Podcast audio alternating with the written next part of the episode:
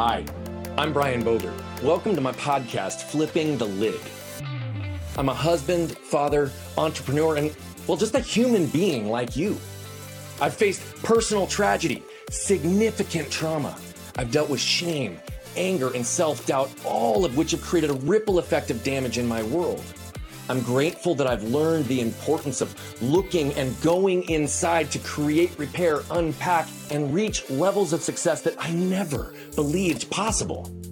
Now, as a coach, keynote speaker, and author, I'm fascinated by the stories that have shaped some of our world's most significant and successful individuals. So, we're gonna flip the lid and take a look inside the stories that have shaped their lives and success and we'll be featuring a number of individuals who have literally flipped the lid in their lives and businesses. Welcome to Flipping the Lid. Let's go jump in. I love to be able to dig into the real life stories and not for the purposes of making people victims, but to be able to show the hero in their own journey. The reality is each and every one of us have the ability to move ourselves forward as long as we're willing to learn from each one of our unique experiences and not remain stuck there for too long. Today, we've got an unbelievable human being here with us. He's an award winning entrepreneur, but really, he's a phenomenal human. He prioritizes people first. And after having exited and having multiple eight figure businesses, he always prioritizes people before profits. He recognizes the value of relationship capital. And through a whole variety of his ventures, you'll understand why he has A list celebrities in his pocket all the time because he focuses on who they are, just like he focuses on who he is. So I'm really looking forward to jumping into our story today. And Jeff, man, it's, I'm, it's a pure pleasure to have you here today, buddy. Well, thank you for having me. It's yeah. an honor. What a cool studio. Thank you. Um, we're here. I'm so glad we got to do this in person. Yeah. Out, me too, man. And I look forward to the conversation. Yeah. The only question that I ask every guest is who are you in your words? Say that again. Who are you in your words? Ooh, I'm an ordinary guy. Yeah. Who spent a lot of time trying to figure out what extra stuff I could do to get extraordinary results. It's beautiful. What does ordinary mean to you?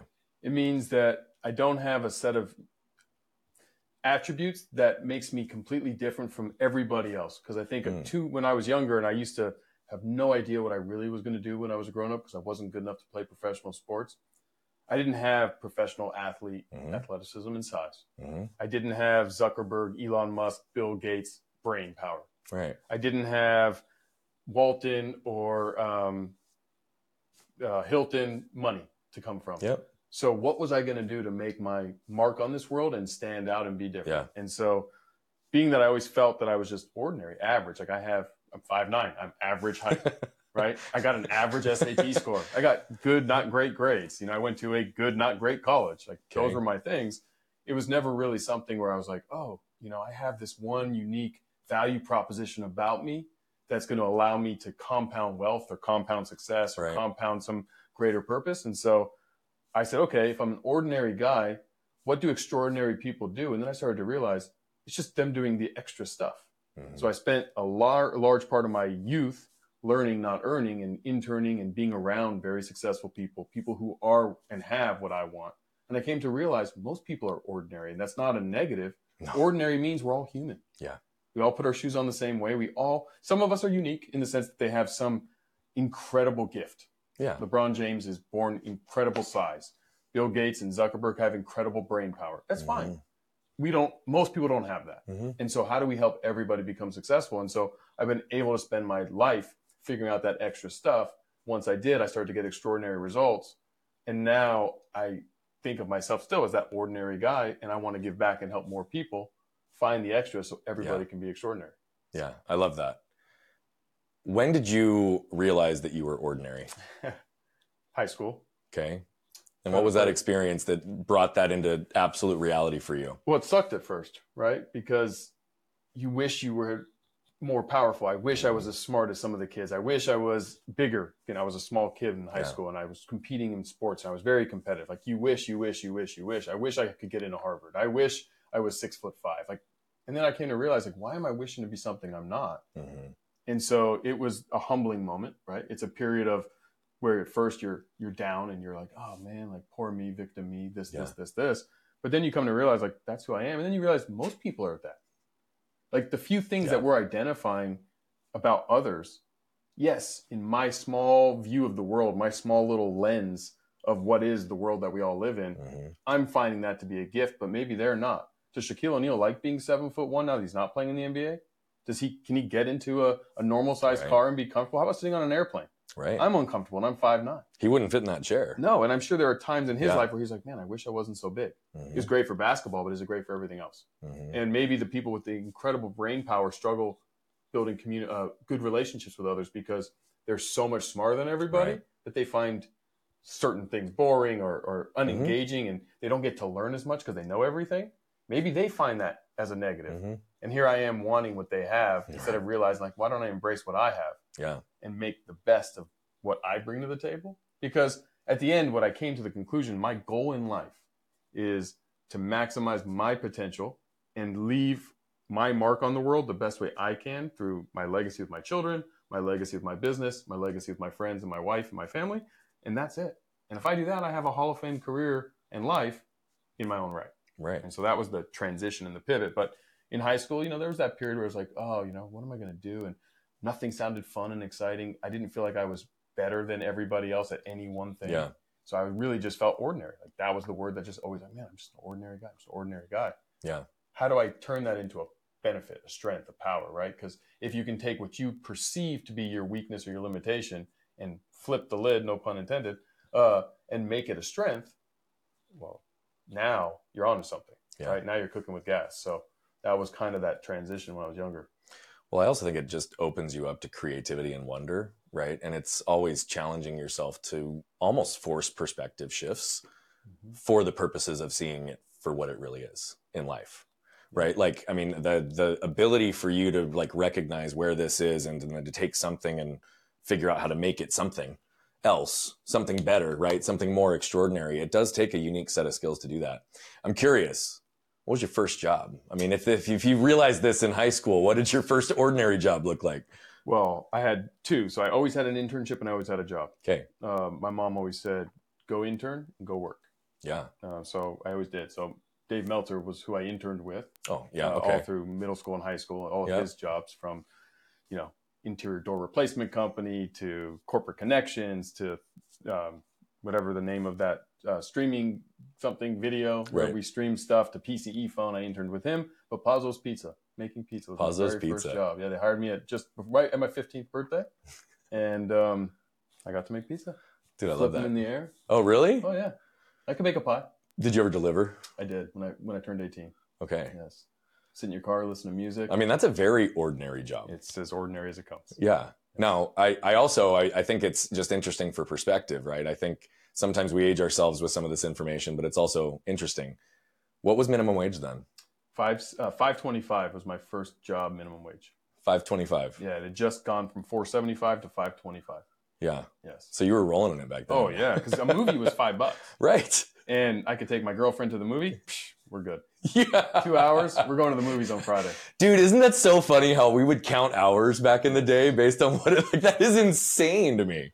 That's awesome. Yeah. Um, gas was a dollar. So I remember that as well. Yeah. Like, I mean, it's so I think minimum wage when I started working was like five fifteen, yep. and yeah, where, gas was under a, was under a dollar. Where was your first job? Uh, so my first job at minimum wage, I had a unique one. I was basically I became a manager and a sales guy at a tennis shop because oh. I was a tennis pro teaching and stringing at the time. And somebody that I worked with, I was like 14 when he hired me, so I was you know below age as well. But but he's like Brian, you got a really good work ethic, and uh, so I went in there and I would string as many as I could in an hour because I got bonused based on how quick I could get them strung, and which was a challenge with my arm, but it was fun to figure that out. So yeah, that was a blast. But it was like five, I think it was five fifteen was the minimum wage and so I got paid minimum wage, and then everything else was based on like incentive stuff, right? And so I tips or I'd get bonused if I got X number of rackets done in an hour a day, right? So I just would start to just crank.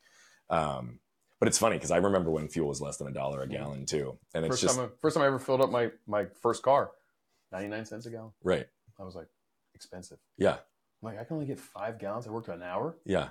Now I would die for a dollar a gallon yeah, I filled up my my 1992 Acura Integra and filled it with uh, basic unleaded, 99 cents, and I think it was like $18 to fill the tank. It was mm-hmm. amazing. Um, now it's like two and a half gallons. Yeah. yeah. So, I think it's always fascinating to see where people come from, what they what they've been through, and so you actually were encouraged early. I mean, your mom, you were given a gift with your mom to encourage you to not only work but also to intern. Yeah, uh, because I think she was worried about me in the sense that my sister was valedictorian. Okay.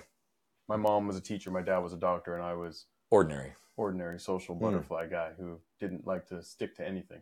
Interesting. Sports, and she knew when I didn't that that was not a career path. Yeah. You know, so she was like, "Why don't you just go get exposed to stuff?" And they immigrated here from Canada, so I was the first American born in the family, and so her social group was tight. The only friends and family we have are the friends that they created over yeah. the course of my childhood, right? Uh, my sister was born in Canada as well. So uh, David Meltzer's mom was the principal at the school where my mom taught. Oh. And so he was oh. one of the first people that was close enough to my age because we were about 14 years apart. Yeah. So in, when he was in high school and I was a little kid, we, we started to be yeah. close as family friends. And so when he finally got into the workforce, it was like, he was like, yeah, I'll, I'll take Jeffrey. He can come move boxes around or do something. Yeah. So I was like, just get out of the house, go expose yourself to something more because she didn't like my friend group. She didn't like my yeah. Perspective and me hanging out at Pazzo's Pizza making five bucks to take my girlfriend to the movies wasn't getting me anywhere. so she just wanted to expose me. You know, she had no idea. Well, got you to the movies. got me to the movies. Maybe a little further. Yeah, I was gonna say. Um, I was lucky. No, I mean, but so uh, whether she was worried about you or not, I think to challenge you at such a young age to open yourself up to trade your time, your physical labor for lessons alone, right? That's that's most adults have a hard time opening themselves to ask for help, to learn, to be humble enough to just go in and learn. And, and yet you did that consistently through your teenage and, and early even 20s, it sounds like. Yep. I always had an internship. So I, not just with Dave Meltzer, but I always had an internship. I always said, I will come in work for free. Can I just be in the, I mean, I was in a uh, stock trading office called BlackRock. Yep. Not the BlackRock that every, not the BlackRock that everybody knows. It was like, they, I think they were trying to spin off that name. Oh, were they? Was, yeah. This was not the same BlackRock. Not the same one? Okay. No uh, but it was it was called BlackRock, and it was just a small little you know office in, in, San Diego where they took people's money, traded stocks. I got exposed to it, realized that's not for me. Yeah. Um, so I just was a I was a real estate office. I spent a summer hanging out there, seeing if I was interested. Like I just wanted to see, because remember this is pre-internet. Yeah. This is pre-Google. There was no YouTube, Google. Like this was the world you knew was Encyclopedia Britannica mm-hmm. if you had them, which we did. What my parents and community would tell me, and that was the source of truth. Yeah. And my mom and dad, having moved from Canada, had a much bigger perspective in life because they came from another country. Yeah, which in and of itself is, yeah. And so that alone, they wanted me to have bigger perspective. And my mom being a teacher, obviously, yeah. lessons and learning is important. Yeah. Right? Yeah, of course. So it was like, hey, Jeff, if you're not going to go the route of doctor or lawyer, which is what they really wanted for me and my sister, and my sister is a judge, and I went to law school, so I did follow the path. But okay. um, parents that stressed you're going to graduate school, you can be a doctor, a lawyer, accountant, pick one. And I was like, I don't want to do any of those things. It was like, okay, we got to find something for this kid. Yeah. Go out there, intern, experience. Yeah. Because no one was going to hire you. What you just said though also is a lot of people's reality, right? They're they've got very prominent or successful parents, mm-hmm. right? They might have a sibling that's a high performer in a different way and then you know, as you call it, ordinary, mm-hmm. right? They're sitting here, and obviously, there's always these expectations, there's these high standards, there's these predetermined paths. There's also, right, comparison. Yep. There's comparison that takes place. And so you obviously learned by doing in lots of cases, but when did you become aware of some of the comparison and expectations that were predefined just because of the family that you were born into? I mean, my whole childhood. My mom's six feet tall. My sister's almost six feet tall. My dad is six feet tall. I'm five. And you're five. Nine. So I always said, "Mom, well, how tall is the mailman?" right. So I have a. So like totally different in so many yes. ways. Yeah, yeah, yeah. Like I'm saying, like I, I felt ordinary, yeah. and I felt like I was like, and my sister was valedictorian of the high school. Yeah. I mean, she damn near got a perfect on the SAT. She's much more academically uh, has a much higher aptitude for academics than me. Yeah. She's smarter with books and learning and how to learn and my dad is a physician, a doctor, so he's clearly educated. Yeah. My mom is a teacher, so she knows how to. And there I was, like I didn't struggle in school, yeah, but I didn't excel. I wasn't a straight A student, yeah, you know, and so it always kind of felt like I was that that odd one out, the ordinary one amongst these high yeah. achieving. You know, they used I used to get grounded as a kid, and I couldn't play with friends. My sister would get grounded from reading. That was the dyna- dynamic mm. of my mm. household because she loved that was her thing. you know, like she leaned into that world. She was not a social butterfly. So she might have been envious of my ability to make friends. And I had a huge social circle and, you know, friends, parties, yeah. the whole thing. And I was envious of her ability to excel in school. And so we kind of had a, yeah. a fracture in the relationship from that side. Just both of us were like, eh, yeah, really see how you see the world. Like we saw it differently. And my folks more saw it the way my sister did. So it was just more of that situation where I was like, I didn't know. Right. You know, because you didn't have social media to see other options. With you know it's my kids today i try to tell them like you have so when they tell me i have two daughters mm-hmm. 18 and 12 and they'll say something like i don't know how to do it. And i go that's an unacceptable answer in 2023 or 2024 yeah. You have a phone in your pocket. You can literally google anything. How do i and fill in the answer? Mm-hmm. And there's probably 50 YouTube videos that show you. At least. Yeah. Like you can legitimately learn learn anything. anything. Yeah. You want to build a nuclear bomb? Mm-hmm. I'm sure you can figure that out. Mm-hmm. You might not have the access to what you need from the material mm-hmm. side, but the how right. is online. Right. And so the ability to learn anything and take control of your own future, your own outcome today has never been easy. I agree. And so when we were kids going back into the, you know, the 80s and 90s, it was different. Mm-hmm. And so I didn't it's hard now to see to use that lens today because today it's almost you're almost overloaded with access to information, yeah, which is a different set of problems, mm-hmm. right? Because you didn't have it, it was like I only knew what I knew. Yeah. And you were born into where you were born into, and who you had access to is who you had access. To. I feel like that was such a gift, though, too. It was a better childhood. I mean, it, it's definitely a it's a different way of living. Yes. Right. I mean, you and I, I think we're the same age. I'm so 40. How old are you? I'm 38. Yeah. Yeah. So yeah, I mean, we remember, you know, card catalogs and mm-hmm. having to actually reference stuff from libraries yeah. and, you know, back when pagers were the thing, not, not, not, you know, the cell phones that we, Pager I mean, text, texting didn't even exist until I was in college. They used to charge by the text. Yeah. When the first phones Yeah, out. Yeah, they did. Yeah. I remember my very first cell phone. It, it, had a it had a plan that had 60 minutes on it. Yes. Nights was, and weekends free. something like that. I, will call you at six. It was, it was, like 60 minutes, and I'm like, yeah, no, no, damn, exactly. Every time it's like I can't call. I, okay, bye. yeah, my favorite was when they switched it, and it was you making a call cost you, but receiving calls was unlimited minutes. So I would call you and say, call me from your house phone. Click. And then you call me. I remember that too. I had forgotten about yeah, that one. Those good old plans. That's good you've always had this itch and urge to know that like the traditional path wasn't going to be for you, especially through high school. That's when the awareness came in. What I'm curious about though is did you ever experience shame, comparison, and defeat as a result of some of those conditions that you grew up in and around? And and if so, how do you think it served you? And what are the elements of that that you're still working through or breaking down, if any? It's a big question. It um, is. Sorry. yeah, no. I almost dropped out of college. Okay. And so my end of my freshman year, I had a lot of fun, but I went home and I was like, yeah, I just I don't really I don't know what I'm going to do with this thing. Right. And I said to my dad, I'm like, I think I'm going to drop out. He's like, well, go, go back another semester. So I did second first semester of my sophomore year. I'm like, yeah, I'm out.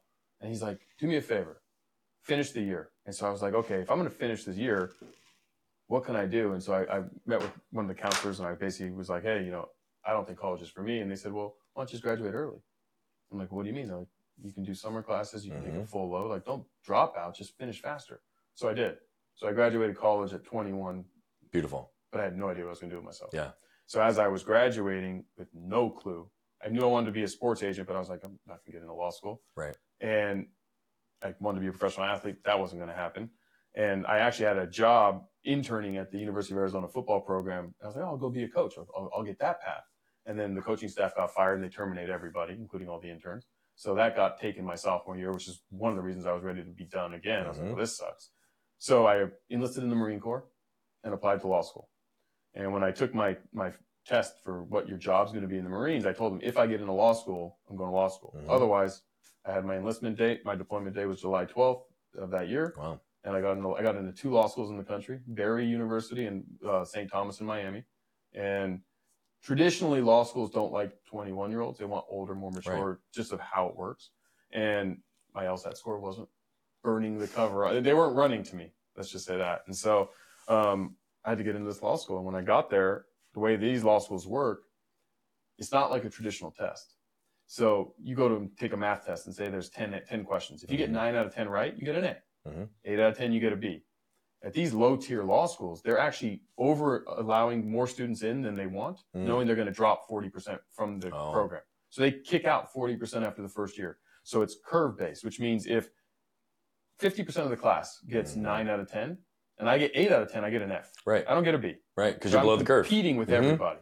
So I Mhm. go to Miami, I Dude, know nobody. That's like I mean that's like a hot box for competition. That's in that's like pure survival for whatever you want your Pure long. survival. That's that's that's unbelievable. Keep sorry, keep No, going. no, okay. that was So- great. so I moved to Miami, where I know nobody. hmm At 21 years old, and I'm around 25 to 35 year olds in law school that Yeah. are mature, responsible, know why they're there, and have a mission.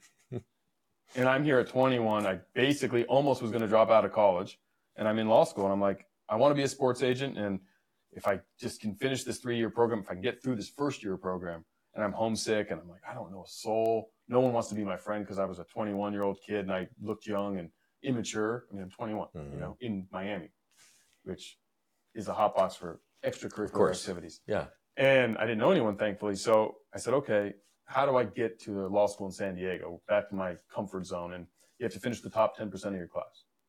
It's like, okay, shoot. I'm trying not to fail out. Now we're talking about the top 10%. Yeah. And so I just said, you know what? I'm going to, for the first time in my life, I'm going to actually apply everything I have into this one thing. And so I did. And I was able to survive that first year of law school, finish top 10% and transfer back to San Diego. So that was kind of that first moment where I got to change my perspective from ordinary guy who can't do all this stuff to Top ten percent. top 10%. And that was like that first real wind beneath my sail. That was like, wait a second. hmm Yeah. If you actually apply yourself Yeah. and actually eat the dog food you've been hearing and seeing and smelling and reading and looking at forever, hmm actually you can.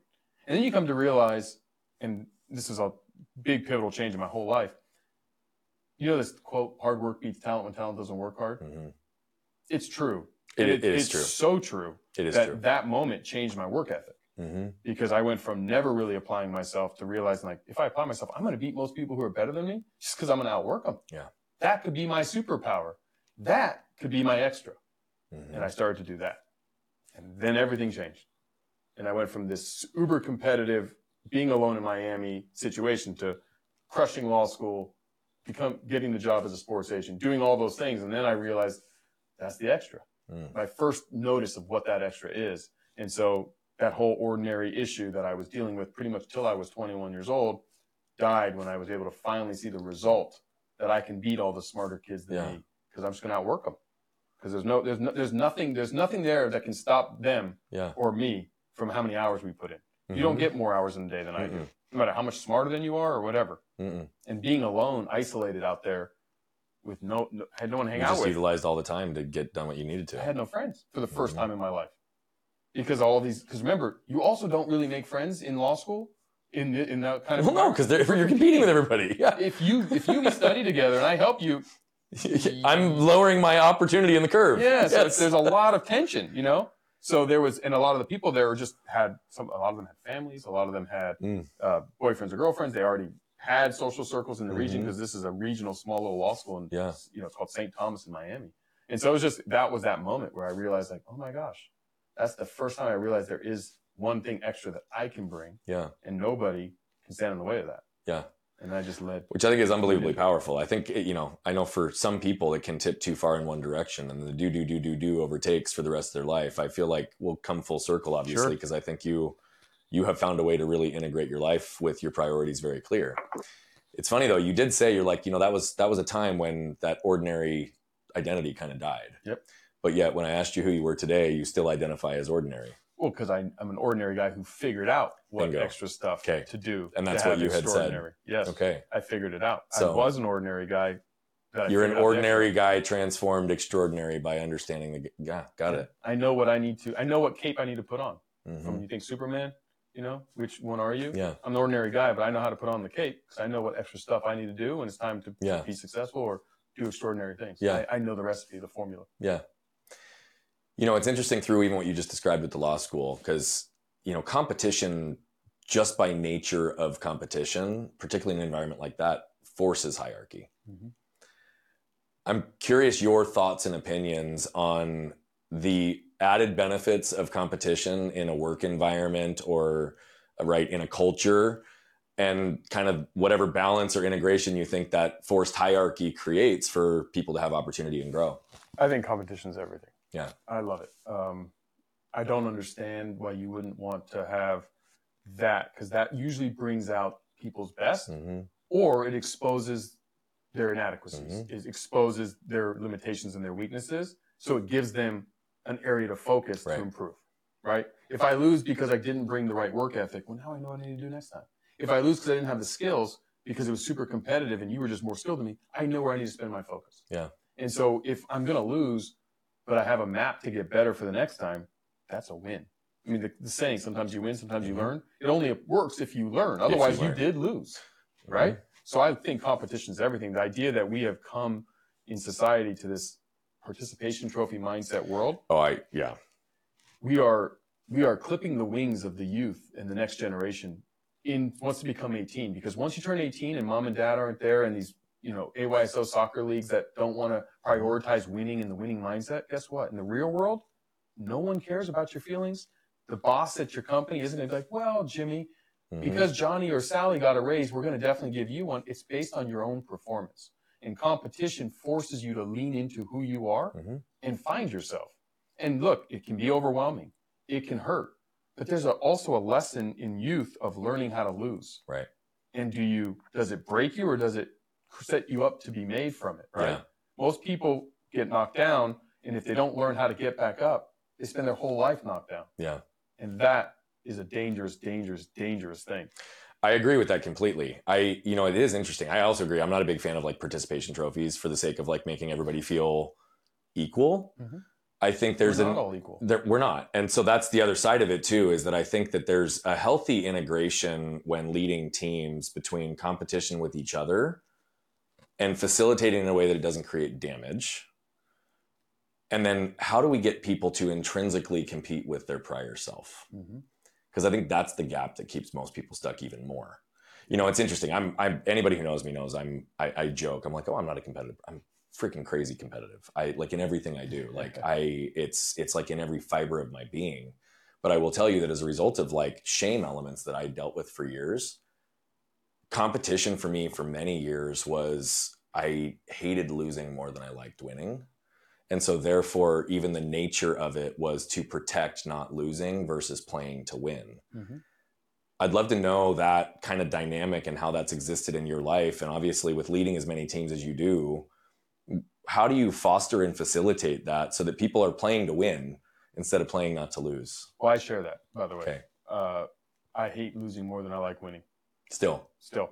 And that leaves you with this whole thing of you're never satisfied. Right.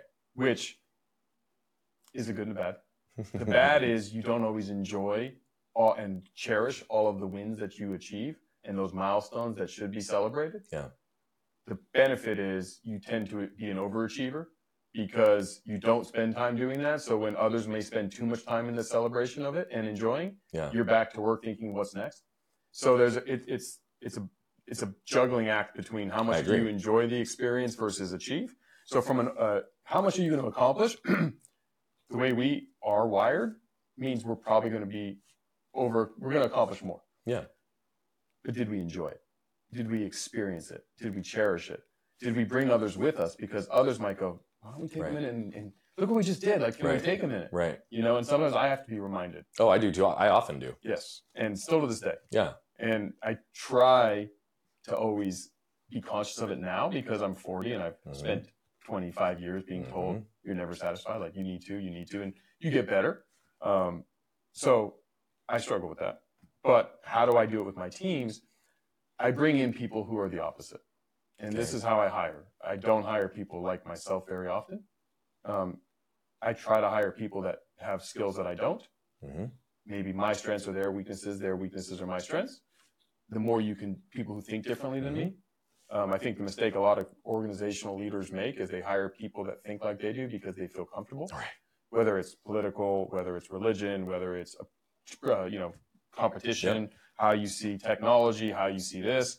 You know, do you want to go left or right? If they want to go left, and you want to go left. I like that person. hmm I actually want the differing of views. Yeah, I don't want nodding heads in the room. No, no. I, I want people who are. I think it's good to have healthy I agree. Yes, you have to eventually get in lockstep, and that's the other element is I want healthy debate, but once a decision's made, whether it's yours or mine, we both get in line, Right. and that's our decision. Right. And if we lose, we lose. We win, we win. And the next time we'll have a healthy debate and pick again. But that is how I try to hire. So from an organization, like there are people on my team that make sure we celebrate all the wins when maybe I'm not conscious enough to realize that we're not, and I'm already thinking about what's next. I want to. Let me be clear. I wish I could change that about myself. Like if I could go in and rewire something, I would cherish more of the celebratory moments and not hate losing more than I like winning. Yeah. Because it also probably would have made me a better teammate. Right? In a lot of ways. Yeah, I mean, I, I, I, I, totally agree. So it is, it's interesting. I think there, I think it's possible to change that. Mm-hmm. Okay, you're the expert. Well, I'm not trying to challenge and tell you how to do it in the course of this, but I, we can, we can absolutely do it. I would tell you that there's been a fundamental shift. I don't, I, I don't hate losing more than I like winning anymore. And I don't mean that even through the lens of like, I don't like, I love winning and I don't like to lose. Sure. But what's also been interesting is that, that was also me being able to actually step into all of who I am and recognize that here's the thing too, I'm not going to celebrate the same way everybody else does. Right? You even said it. You're like, I should be doing this, right? I should be celebrating the way that we should if we're building this. It's like, well, okay, but my natural rhythm isn't to like sit and like just high five myself all day. Right. But I can allow myself to, even in moments, minutes, or days, right, experience a positive lift in my energy, recognize the gratitude it's associated with, and not just have it be intellectual, but like embodied. And so for me, it's not that I like, here's the thing people ask me all the time too, like, when is enough enough? Well, there is no final destination. So you tell me, like, everybody's standard is different, right? My goal is I think everybody should make, should, and I don't say should often because I think should is a shame based word, but I think that everybody should have the opportunity to make as much money as they want mm-hmm. right? Have the connections, relationships, and as much freedom as they want, but recognize that all of that's coming through a lens of variables, decisions, and integration in life based on priorities for that individual, right? Like I coached a person one time who had a very successful nightclub business running a bunch of bars, was miserable, and 18 months later he sold everything, went and got his EMT, and became a firefighter. Not right not not but like for him that was about bringing joy back into his life in the way that he could. So for me i'm always pushing but i would i would tell you it is a beautiful thing for you to recognize the downside of it and also the benefit of it because i do think that had i not had that in my life i wouldn't be where i am today and i will be clarified when i say i wish i could change it it's now it wouldn't, wouldn't have changed it when I was young. No, no. I wouldn't have. No, I'm saying I think it's possible for you now and in the coming future, right? I don't. I wouldn't change the past from it at I all. think it's a gift when you're. I a thousand percent agree. When you're trying to make it, it's a gift, dude. I a thousand percent agree. Plus, I mean, here's the thing: like, there is a whole lot of stuff that I didn't know any better, and I chased what the world told me success looked like. Yep. Now I've redefined success for myself, so it's very different, and it's not just attached to monetary riches, which it was for me for a long time. It was for me as well. Yeah. In my head, it was, I always said, when I make a million dollars, right. I'm going to be the happiest guy. Yeah. And the day I made a million Yeah, the first time I made a million dollars, I was like, what? I, was like, I don't feel mm-hmm. any better. I'm actually like, well, wait, I could have made two million mm-hmm. had I done this. Right. Or I could have made 20 million had I done this. Mm-hmm. And then it became, okay, the, well, the money didn't make me happy. Then it was like, well, when I have a family, so I am married, I have two daughters, and I love them. And it fills a huge part of my cup but, I still have that gnawing what's next. Yeah. You're not finished. So someone's catching up. What are you doing? Imposter syndrome, lazy syndrome. Get going, yeah. move forward, you know? You're not fulfilling this, you're not doing this. But I did tell you at the beginning, like, my dream, my goal in life is to have a Hall of Fame life. That's a standard that is that is the highest echelon. And so when I look at the people and I compare myself to sports, because I'm a sports guy, and you see who's in the Hall of Fame and you look at their attributes, and I'm really a big believer in figuring out that extra, most of them shared that same attribute. Yeah. Most of them. Not all, but most of them. Most of them. And so I think that's what's interesting is you aren't competing with anybody else anymore. You're just competing with who you're capable of becoming with whatever time you have left. Yes. Right. And so that's even the dynamic and shift that's interesting is you were forced through an environment of competition to learn how to compete with yourself. Which is who we all should be competing and, and by the way, that was my whole point, right? I, I think that competition is a healthy thing, but when it is not regulated or set up in a way that is healthy, mm-hmm. it can crush more people than actually advance more people. But I think it's because they're competing with the wrong person. That's right. They're competing with you, me, others. But because that's often what the environments tell us to do. Yes. Look at your law school environment. That's exactly my point, right? Like sports teams, making anything, you have to. But you know what? That's actually, you're right, kind of. So I'm challenge. challenge. I'm, dude, I'm all. When I was in law school, and I knew that because I didn't make friends with anybody, I didn't have anyone. I didn't have an avatar to compete with. Right. Okay. So, so what, what I was competing with was my ability to finish top 10 to to operate at the highest level possible for you because you couldn't control the outcome. So, so I said, look, my standard for this mission, this next semester, the only thing I can say is, and I said it to my mom and my dad, and I said, when I'm done, whatever happens, I'm going to look back and say, there's not one more thing I could have done. If I do that, I win. See, that's the difference. And I, and yeah, it, it worked. That's exactly right.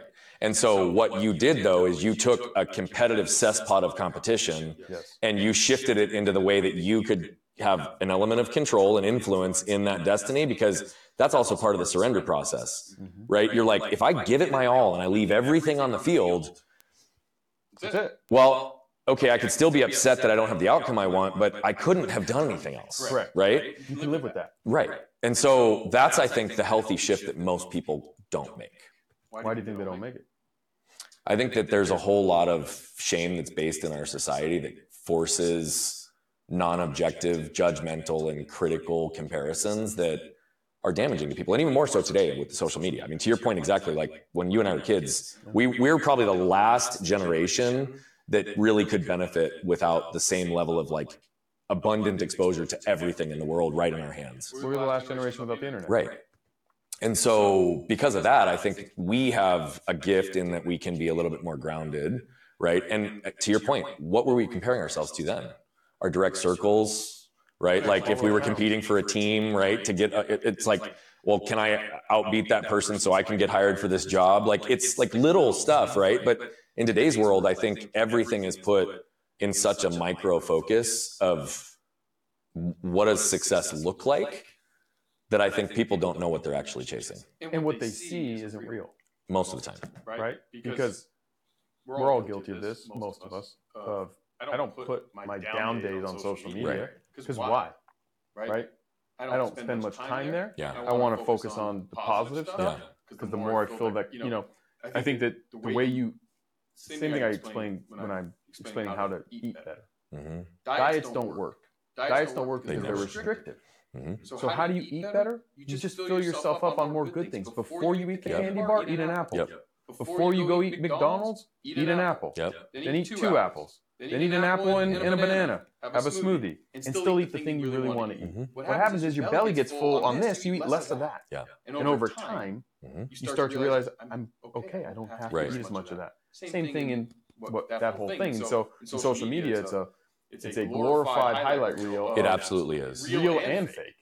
Whether it's me posing in front of a Ferrari I don't own, or a house I don't own, or a Ferrari I do own. Yeah. Either way, you think that I have this Ferrari and you don't, and you go, "Why does Jeff have a Ferrari and I don't?" And in that moment, you've compared yourself, bingo, rightly or wrongly to me, bingo. And it's just because you're comparing outside of yourself, and, and, and you don't even know if it's real. Right.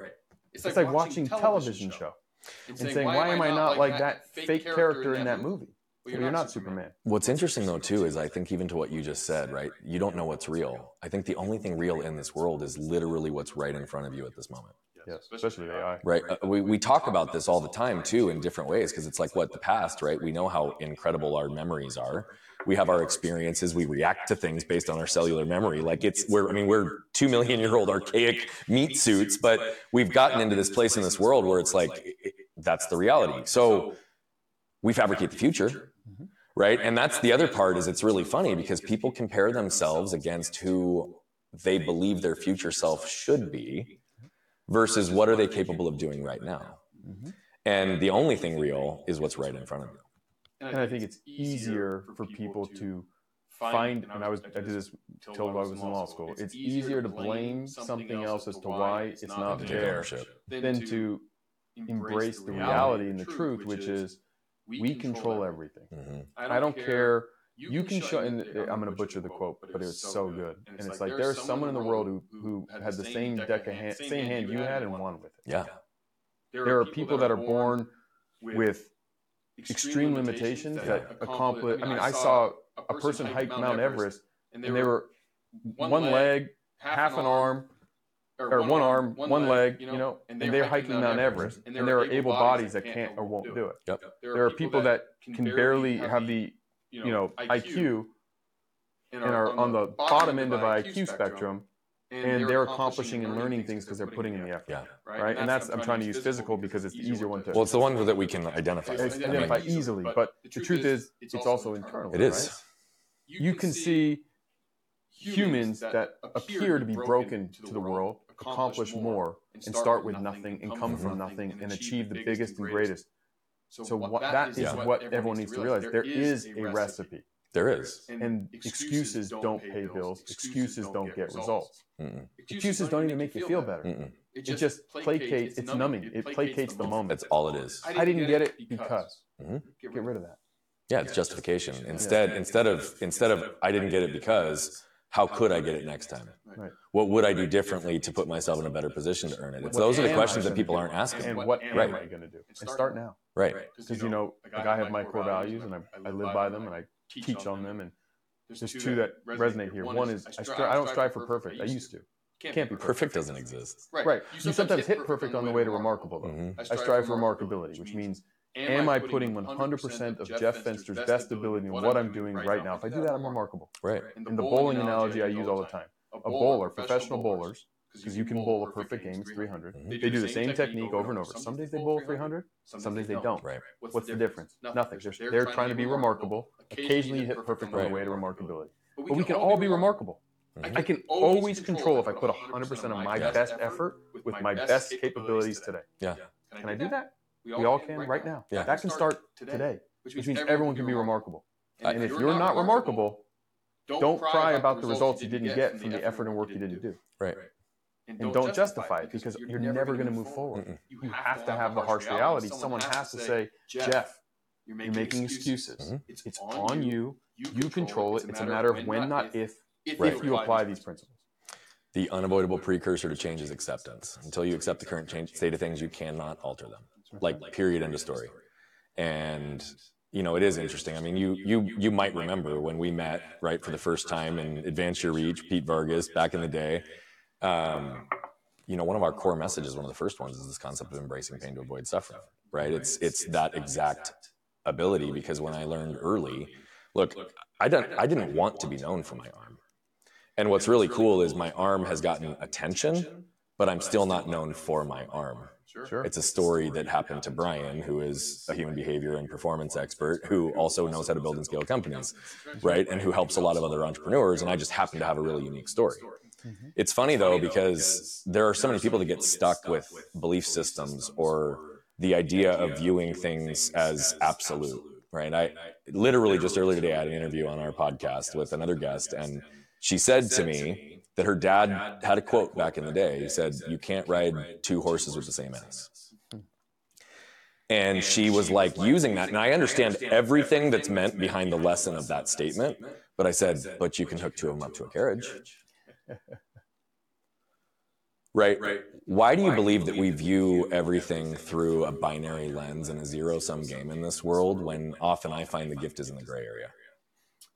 Why do I think people or me? I'm going to say, why do I think the world operates that way? And then if you've got a particular opinion, wait, Well, I, say I it. think I think it's the easy way to view it. It's the easier approach, right? Yeah.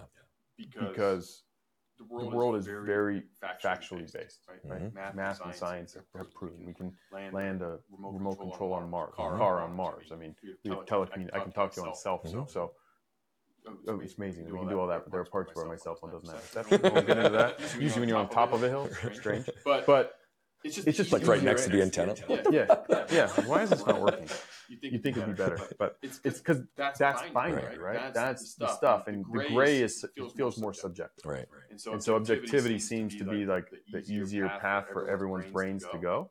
Fire hot, water wet, right? Cold. Need warmth, love feels good. Like those are simple Yeah. things. The gray area tends to be where debate happens, hmm differing views, polarizing Makes people issues, uncomfortable. makes people uncomfortable, and So, so my, my view, I'm, I'm more, more, in the gray, gray today, today, right? Because obviously, based on how everything you've described, yeah. Yes, because um, I, think I think that that's where winning, winning happens. I agree. And I, and I say winning not to mean did you make a million dollars or did you marry the woman or man of your dreams, but winning being are you happy and do you live the life you want to live? That's success. That's winning. I completely agree. Whether you're an EMT or a multi-billionaire. Mm-hmm.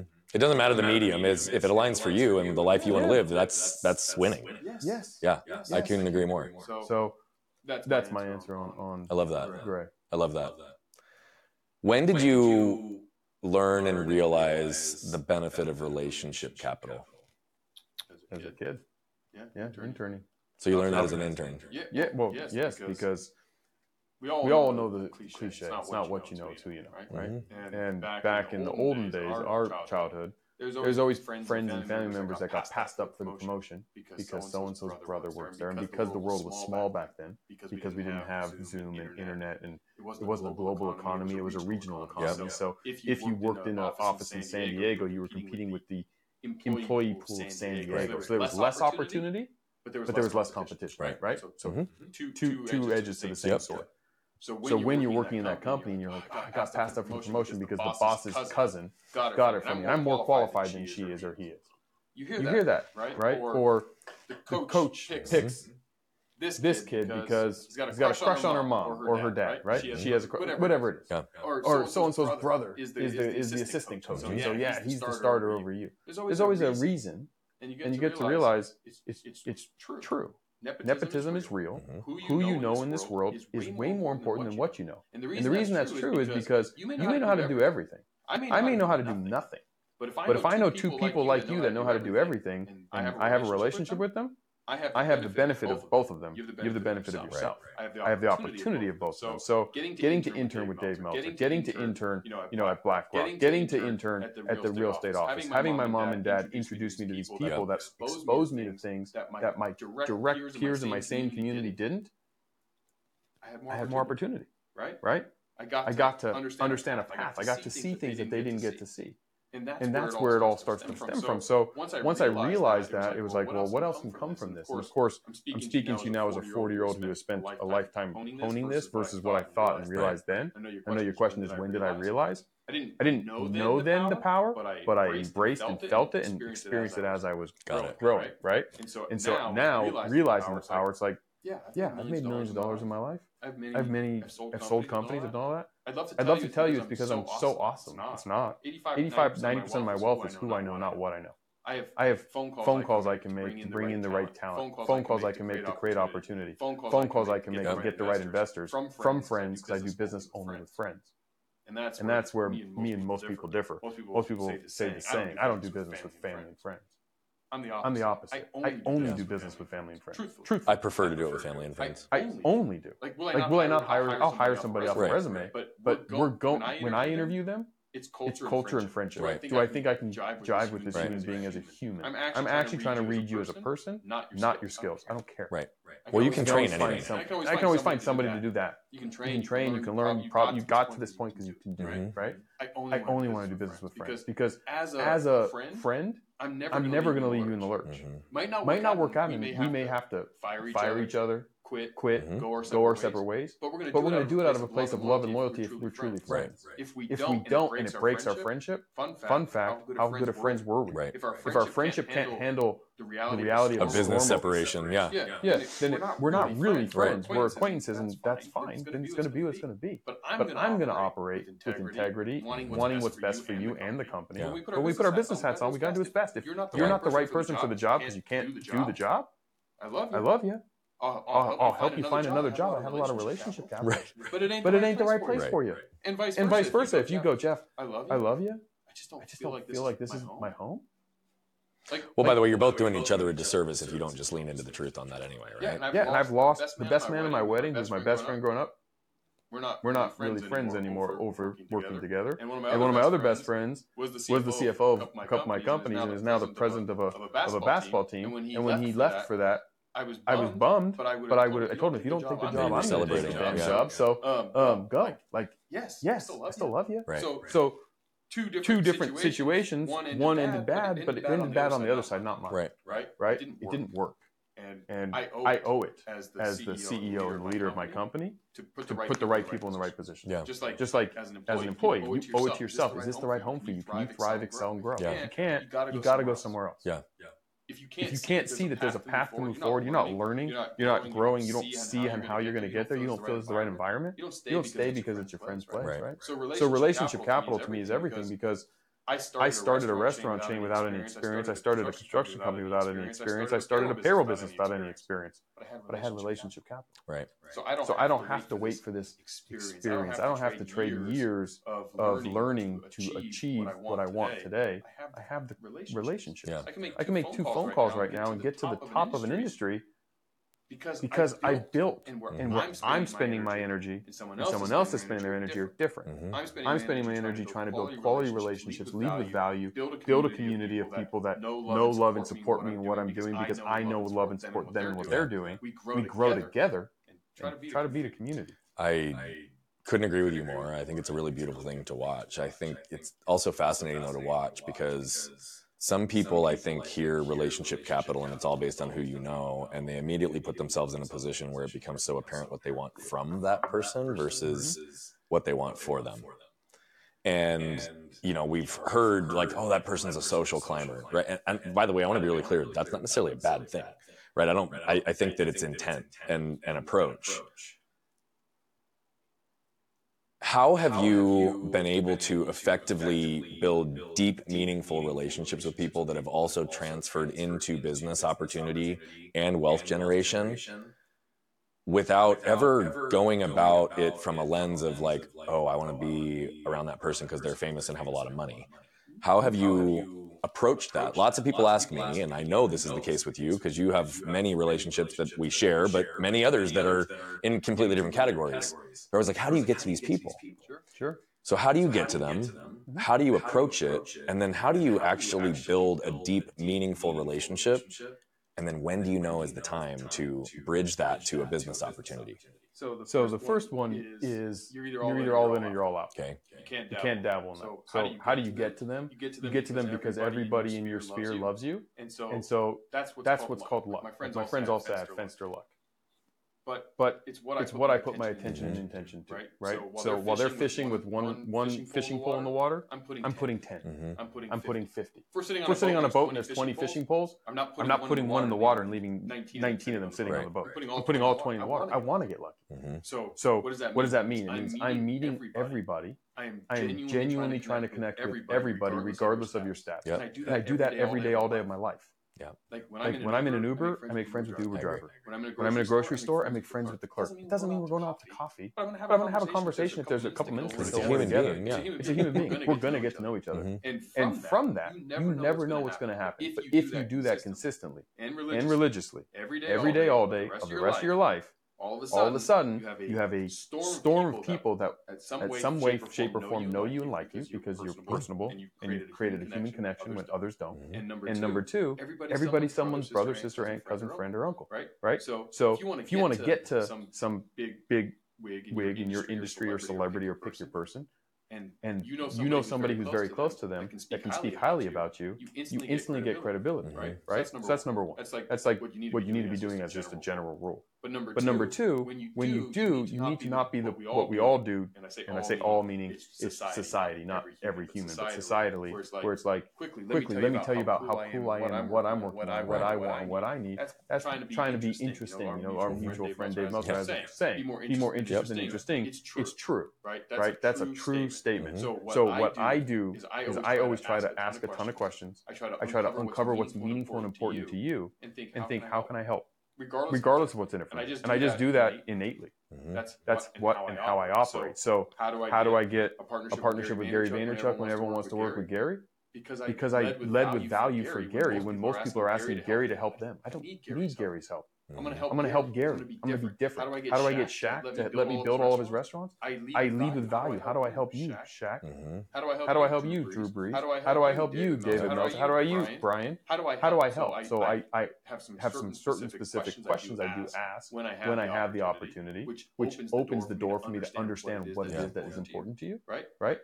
but it's a but mindset, it's a mindset and it's a shift. It's a shift. Mm-hmm. I don't I don't live in this world where I need something from my relationships. relationships. I actually don't want anything Right. first. I want I want to make a deposit into that relationship account before, before I make a withdrawal. So if you So can if you can offer me something, I don't feel good about it if I haven't made a deposit yet. Mhm. I really I don't. really don't. I'm like I'm like, uh, I feel I feel I feel like I'm I'm in debt to you now. Now I have Now to I have to right the ship, right the ship, right right? So what can I do to move something important to you forward? How can I, How can I introduce you to somebody, add some value, use some of my domain expertise, do do something to make your life or your passion project or your business better? From there, From there, I've earned the I've right, earned the to right to ask you for something. and I won't even, And I won't even have to ask. because when Because when you do it correctly, they just, they hit, just you hit up you up and say, and say, "Hey, hey, I want to help. I want to help. I want to, I want to, I want to move, I want to move this forward. Yeah. So every, So day, every day I get friends all over the country showing me a picture of them at an Everbowl, Everbowl, posting on their social media. They're just doing, They're just doing that out of a genuine care. I'm not asking them to do Right. that, right? right? I don't ask Drew Brees when he's speaking at the franchise summit as uh, the, you know the International Franchise Association franchise conference as the keynote to talk about me and Everbowl. I didn't even know he did it. I had like But I had like 50 people say Drew's talking about you and Everbowl on stage as the keynote. Mhm. It's amazing. It's amazing. It is. And so yes, And so yes, am I lucky? Yes. Yes. But that's But that's because I built a quality relationship with Drew because I because I spent time investing, investing in Drew. Mhm. not Not Drew, Drew, the celebrity, not Drew, the athlete, Drew, the person. And I can And I can tell you the number one thing celebrities, athletes, and and very very successful people that have a million people wanting something from them don't get is people who are actually actually interested in investing in them. them. Yes, Yes. Yeah. it's true. It's of- true of It's an old. thing with very attractive, very attractive men and women in bars. Yeah. You know, You know, it's it's superficial. You want to have a real relationship with someone, build a conversation right? with them, right? Create, Create something that says, I don't I care, don't care that you're Right. Brian and you're a successful business coach and you have a podcast. I care about, I care about you, the individual, your your family, your goals, your dreams, your fears. What can, What can I do to help you and be part of that sphere? Because As I tell, as I tell my two daughters, there's 8 billion people on the planet. We We may know a few hundred people by name and we may have a real relationship with 20 to 50.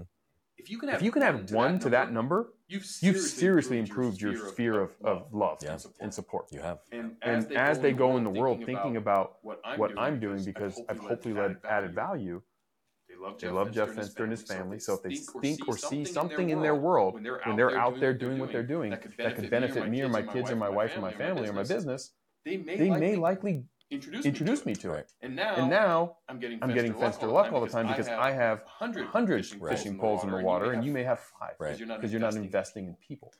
But I think that's also where the true nature of the term relationship capital is developed because it comes from the deposits and the investments, not from the withdrawals. Correct. And I mean, I, that was the, my book. It's right? beautiful. And And- that's and that's why I know that's why you wrote the. I haven't read the book, but the, the, the way you just described But it. it's, you know, LinkedIn hired me to do a course on it. So I was So I was forced to create this years ago, years ago and then and then turned it into a book. And, And the truth is, I'll say it again. I have I have made, I've had a lot of monetary success. So for the business listeners who are saying, they may they may look at the financial success, not the rest of the world, but just that isolated element. If I had, If I had to give you one clue to to duplicate, duplicate or exceed my financial success, who you know, who you know? it's very, It's very easy. I mean, I mean, I started, I started a digital marketing agency and I got to partner with Neil Patel. I didn't even, I didn't even know him. We became We became partners. We made millions of dollars in digital marketing because I got the world's best digital marketer as a partner because of because who of who I knew. When I started, When I started my payroll, when I started at ADP and was the number one sales rep in the country and made and made President's Club. How did I? How did I do it? David Meltzer, David Meltzer introduced me to 100 business owners because of his relationship capital, But I but I earned earned the right because I interned with the man for seven years, doing whatever he wanted to and never got paid. So when it So when it finally came time for me to say, I need, I need some help, I've I've earned the right to say, Dave, can you help me? He gives me He 100 names, he sends 100 emails. in In 2006, Mhm. and warm leads, I close 70 of them. I make six figures in President's Club. From there, I From there, I start my first payroll company. and I have all And these I have all these clients. So, So you could say, well, Jeff, that's just lucky. Well, yes, but I spent six years building a relationship, or 20 years with him, but the interning and demonstrating that I'm not I'm just not just asking, asking you for your relationships, Yeah. right? I don't believe in luck. I really don't. Mm-hmm. It's just, just chance. Well, I, I, but I also, I mean, to the whole point of what you've been saying, I mean, I've, it, I don't know if this is probably a well-known statement, but I would tell you that my grandma is the one who I identify this with, right? She was always the one that would say, "I create my own luck," right? Which is no different than everything you're talking about. Yes. Yes. We don't. We don't oh, and, oh, and here and here's where people might roll their eyes because I used to when I heard Erwin Luck's when preparation meets opportunity, right? The two luck quotes. You do, you create, do your create your own luck. You just don't. Get, you just to, don't get to decide when it happens. Well, that's that's the difference. Is most people view luck through the lens of timing. Correct. Correct. It, I didn't win the lottery. The lottery no, bullshit. but the timing is not what we can control. Correct. Right. And by the way, the timing is always perfect if we allow it to be. And I don't know if you ever heard the "we'll see." Uh, little saying. Little saying. Mm-mm. But but a lot of times, lot of times we, don't we don't know whether or not, whether or not that, was lucky or not. So so it's an old, it's an old yeah. fable. fable. I'll butcher it. I'll do the quick abridged version. Very poor, Very poor farmer, farmer has a son. Um, um, one day, his, one day his son's out there and he needs, he needs a son to help him plow the field. His son, his son falls off the horse and breaks his leg. All the villagers, All the villagers come and go, I'm so sorry, your only help, you know, with the, with the thing coming, your son broke his leg, he won't be able to help you. And dad says, you know, we'll see. Well, then a military invades and they come and try to recruit all the young kids to go to war because his son had a broken leg. His son doesn't go to war. You're so lucky, your son doesn't have to die. We'll see and it just keeps, and it just going, keeps going on this path. path and there's like 18 more of those examples where it's like, yes, yes, that's the truth. In the moment, you don't know. That's the truth. We don't know. We don't know how it's going to work. Like, like I didn't. I didn't get into this school, so I got this opportunity, which opened the door to meet my wife right? Right. Had I not, Had I not done, all those things, I don't meet my wife. Which means I don't, which means I don't have my two daughters. And I tell you, I, tell you, I trade every penny I have for those. Right. And my wife. And my wife. Of course so, so, so in that realm, was I unlucky that I didn't get into the school I wanted to get into, or was I lucky I didn't get into? And that's the point. So that's you know again, I just that's what it's like. I don't believe in coincidence. I think everything happens for some reason or cause, and that's up to and including free will, right? Like our free will can absolutely contribute to the overall factor, and then the timing is always perfect if we allow it. But those are two parameters that again break the mold of the zero sum game because it's right. That's that's how we always compare these. So you do have a lot of success. You've got a very deep network, but I know that things haven't always been easy for you. Correct. So you've started, sold, and exited multiple different companies. I know, and we talked about it on our live, what happened with Everbowl when COVID hit. Okay. But independent of that story, because we've already talked about it, I'm what is a notable moment where you feel like you got rattled hard in business?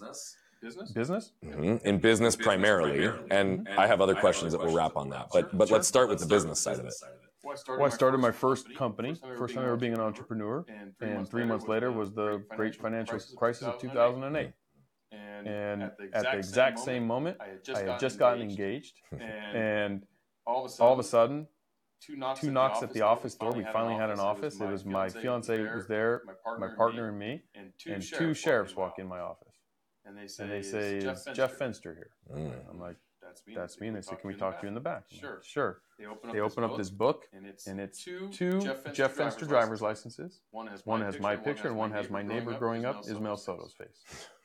Apparently, apparently, I was the victim, was the victim of identity, mm. and it was very severe. So he so was, he was he got my, he got my social security. He went to the social. This was pre-internet days or early internet days, so it wasn't like we have those.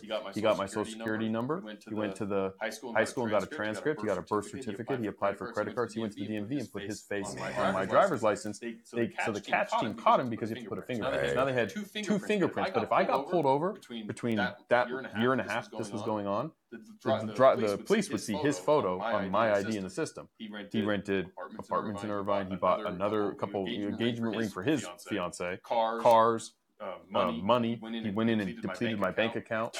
As a result, it plummeted my credit. And because it was the height of the financial crisis, what happens, what happens with credit, with credit is, is it's adjustable, adjustable based, on, your current right. credit. So now, so now I needed credit for my business, and I had, and I had none, right. and I had debt that wasn't mine. Right. And, I and I was working with the identity theft resource team at the same time that my business is barely. I had I had vendors saying we won't do business with you. Mm. I'm like, what do you mean you won't do business with me?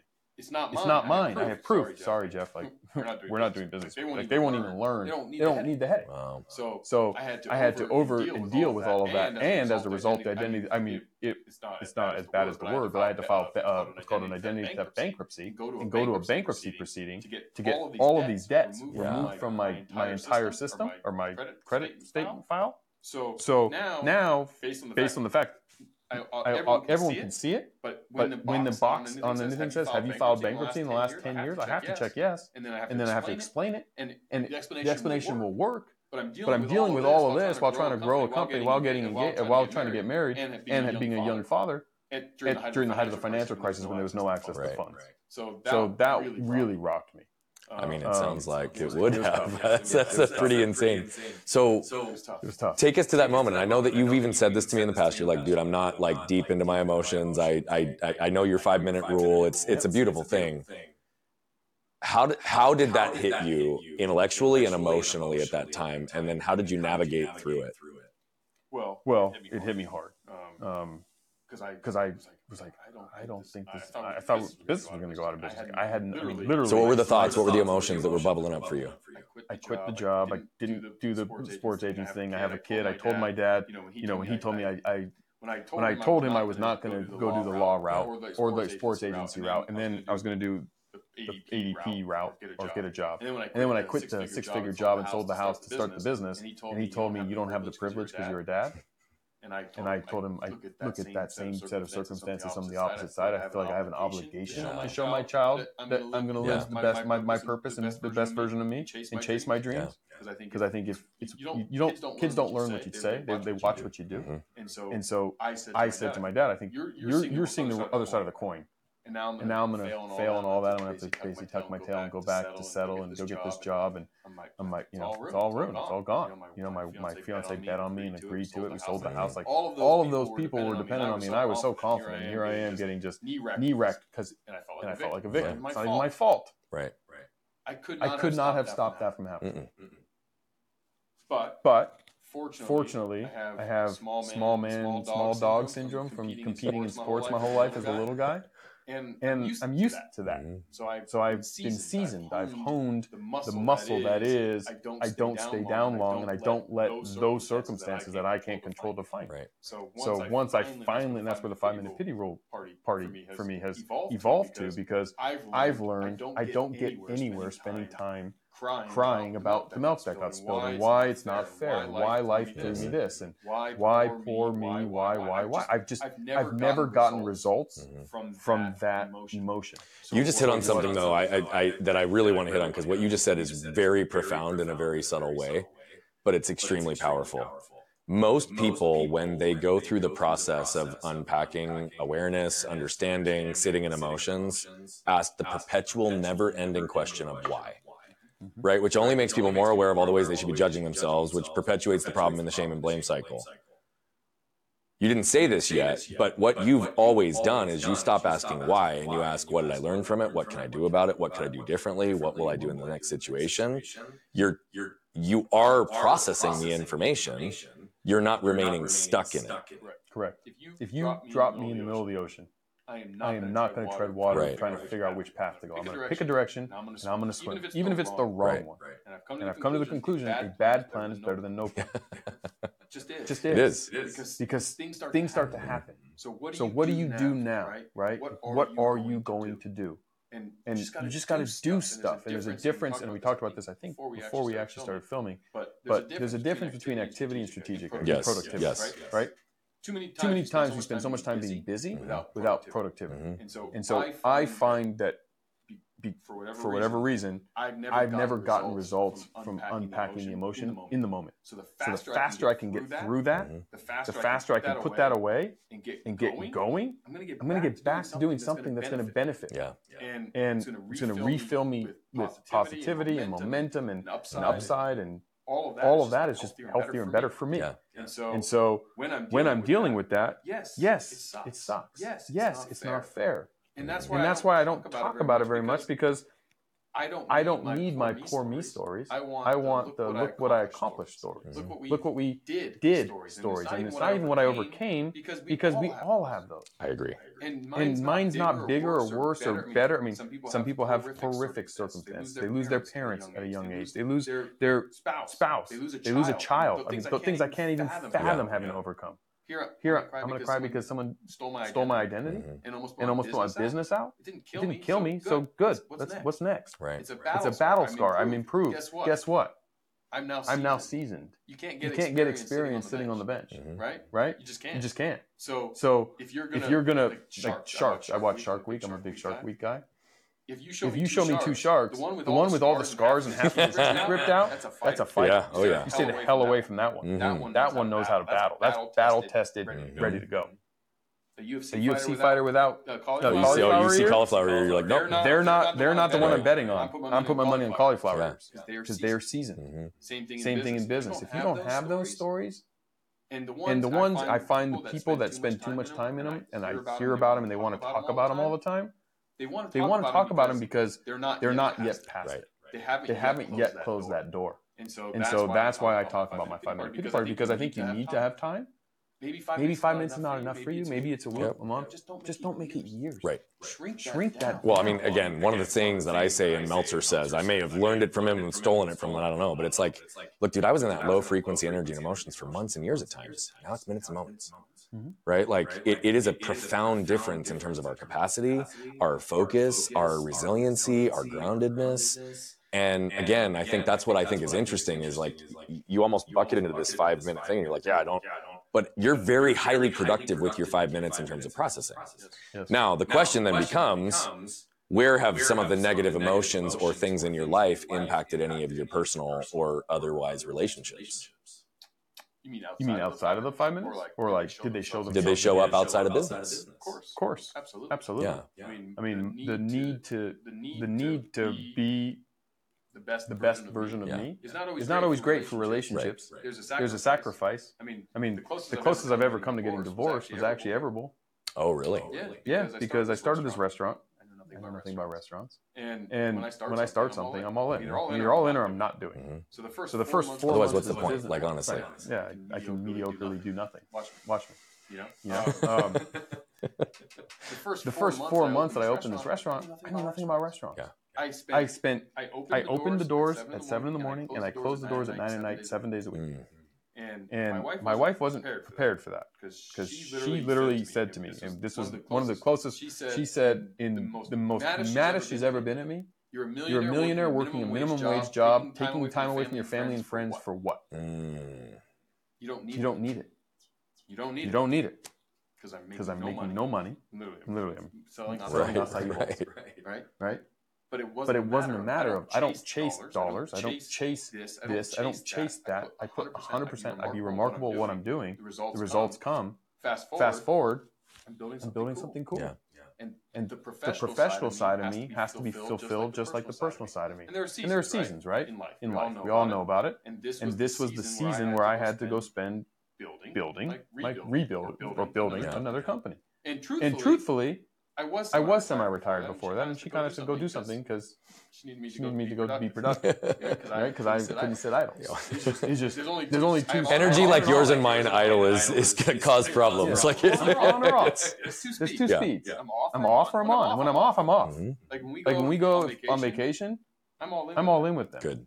And that's the And that's thing. the It's thing. It's like I treat, I treat everything that way. Business is, Business is the one I talk about because my personal life is mine. I mine. get it. I don't. Need I don't to need to share get my personal life as much publicly. publicly. Mhm. I don't. Want I don't want that. My wife doesn't want that. Yep. My kids probably probably don't want that. Yep. You know. So, So that's, like that's and that's the beauty of of my family. my family. Yeah. It's mine. That's- Like that. I, I, I think it's I think it's beautiful. I'm even happy that you said, look, the closest I got to a divorce was in this situation, and here's the exact statement that my wife told me. Right? yes. That's profound. I am curious for the beginning part of Everbowl, that schedule seven to nine. How long did that exist, and what year frame was that? Four months, 2016, October Okay. till just just about February 2000. So your girls were 11 and five, Yes. yes, Yes. yes, but it was four months, not four years. Also, Correct. correct. And that's Right. the And that's thing. the thing. Because, Because I I did that for for four four months, It wasn't. it wasn't four years. Right. four years. That's the That's the other other that's the side. side. right, right. That's the whole point you're making in everything we do. Yes. Yeah. Because I ge- genuinely believe when we open up our capacity and we can isolate our focus and channel everything down a path and give it our all, that's when we can bend and manipulate time. And then people are like, "How the fuck did you do that in four months? How'd you do that in two years? How'd you do that?" I put everything into it. It's the law, It's the law school thing again. Yeah. It's when I do it, I'm gonna I'm win. gonna Yep. win. And, And when I say win, win, It's not against other people. It's winning against. Yeah, I'm going to Beautiful. leave it all on the field, and that's it. and that's it. yeah. And when I do when that, I do that, most times, most times the results are good, And it's not and it's because not I'm because better I'm than better than everyone. I'm an ordinary guy. It's because, It's that's, because the that's extra the extra that most people won't do, Completely And agree. and that's the secret to, to winning. I also do appreciate though that you fully are able to sit and own when I'm fully on, I'm fully on. When I'm fully off, I'm fully off. That's something that I would argue that in our entrepreneurial culture culture today, being off is viewed as a bad thing for many people. And I I really genuinely believe that everybody operates at a different cadence. First of all, like some people need more off time than others. Uh, we've got introverts, extroverts. There's there's a variety of examples. I don't ever believe in absolutes, like just in general. However, I do believe that there needs to be off time, rest, recovery, integration, growth time outside of practice and application. So I love that you're able to sit there and talk about that. Were you always able to do that? Well, yeah, well, because, yeah, I'm, because I'm not actually off. I'm just on on something else. Well, re- okay. Okay. Yes. Yeah, that's all. It that's is. all. It because is. that's all it is for me too, as well. Because here's the thing. That's how I think you integrate life. Right. When I say off, I, like I leave my phone right there on my desk at 5 p.m. when I'm in town, mm-hmm. and I go inside, and my phone stays there until the kids are in bed. Mm-hmm. But you're on. But you're on 100% because it's to everything we've talked about. The only thing I can influence is what's right now. right now. Yeah. There's time for planning, time for preparation, but like my kids want my presence. But, it, it's, But a it, matter it's a matter of necessity, right? If I was 23 as a young, as a dad, young dad trying to make trying my to make my business business work, work, my phone's my phone's not sitting on the table, and my kid's and my kid's not getting my time, Right. because I don't Because I don't have the. And again, I'm- my it's- necessity is, Which is why I'm saying it's not absolute. It's in seasons and it's recognizing when at some point it can create damage or ripple effects in other areas of your life that are important to you. Correct. Because the only way to, there, I don't believe in balance because it sets you up for failure. It implies equal parts of everything. and you just said the key word.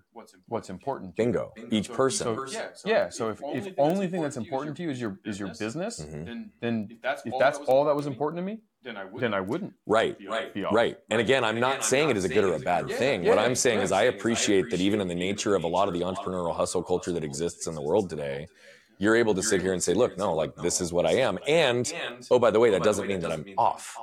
It means I'm off to these people. I'm off to my business. I'm off to because I am all on here. And I think that the people who have the ability to center into what's right in front of them and be highly present are the ones that unlock what's available to every one of us. How did you learn how to do that? It's a good That's a question. good question. I just I just follow follow success, success principles again, again. and again. So if things don't work for me well, I shift, I shift and keep and trying, keep trying until I find a formula that Yeah. works, and then I'm not. I'm not I'm not. I'm not going to be artistic, artistic about it. I'm going to be specific. If one plus, If one plus one's two, how many times? how many times can I do that? Mhm. Again, Again and again and again and again. It works. It works. Like I don't. Like need I to don't see need to see if there's another way. If that way is giving me the results I Right. want. So So when when you know, I the, think you know, I the think the entrepreneurial entrepreneurial culture we're in, most most businesses, businesses fail. fail flat out. flat out. They do. They do. Nine out of ten, Nine out of ten businesses don't make it past a year. Nine out of Nine out of ten that do make it past a year don't make it past five. Mhm. The amount of The amount of entrepreneurs that are going to make a million dollars is like two two percent. percent. The amount of The amount of entrepreneurs that will ever sell a company is like four percent. The numbers are The numbers are staggeringly staggeringly terrible. So So the the culture, culture of never be never off. be off, you have to do it. It's because they can't. They're not winning, Right. And they're not and they're not winning God, because so of the wrong that. formula. And that's why And I that's say why I most say people most people shouldn't shouldn't be an entrepreneur. It's not because because we've glorified a, a profession that, that it's like glorifying a teacher. a teacher. Right. I'm not. I'm not meant to be a teacher. I don't have the patience, The empathy. the empathy, Mhm. the view, the, the mind for it. I won't. I won't bring the children the way they, they, they need to be brought. I'm not meant to be a firefighter. I don't. I don't want to go in burning buildings. I don't. I don't want to do those things. I'm not. I'm not meant to be a doctor. Yeah. I'm not meant to be. I'm not meant to be an air pilot. All those. All those professions have their benefits, and if we glorify them, we'd be talking, we'd be talking about them. But because of because of the the success of the elite few in this field, and it's and it's uber success, uber success, right? right? It's the highest level of financial gain, right? right? Elon Elon Musk Musk, and and Bezos, Jeff Yeah. Bezos and Mark Zuckerberg and, and all of and these all people these people you see, and now the influencers on social media that either have it or don't, but they appear to. You think You oh think, oh my God, I want that. Well, guess Well, what? guess what? Do you? Do you? Yeah. Because if you Because if you listen to Kobe Bryant talk about talk about how he, he, you know, before he passed away, how he became what he was, he tells, he tells the stories, and every one of his peers say the same. He worked out, He worked out at 3 a.m. and 5 a.m. and his family never saw him. And when everyone else went to the club, he was working. So he sacrificed to get that success success that you're seeing and saying, I want that. But you're not But you're not going to do what he did to get it. So if you're not So if you're not going to do what, the, if you the- if you don't have the right formula, you're not going to be able to trade just sheer hours and get the and get the Yeah. success. I It's, It's not gonna not going to happen. Couldn't agree with you more. What I love though is again the nuance and the beauty of it is you just said, look, hustle culture comes from those that aren't winning, Yes. Yes. right? Because the only way to not be off is if you're not able to win in some of the categories, right? Especially for those of us that like are going to give everything we hate failing more than we like winning, right? It's like I cannot let this thing go and be crushed, and so I'm going to give everything. But once we're on the winning side of the equation, it shifts. That's right. But and I'll add, there is there is times where you have to hustle your ass. A thousand percent.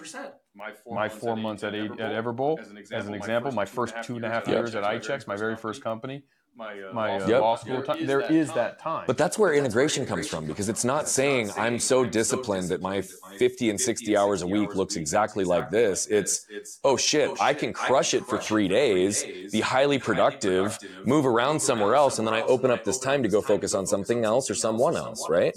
It's, and it also depends what you're doing and who you are, right? Because like I said, if you are Mark Zuckerberg and you're coding the next Facebook, yeah, you better, yeah, you better spend those, spend those hours, coding. Like you have, you have to do that. But at the same, but at the same breath, what is your what job? Is your job? What is this build? What is this company you're building? Right, right. Because at the end of the day, the, of the day success, success leaves clues. Mm-hmm. Mm-hmm.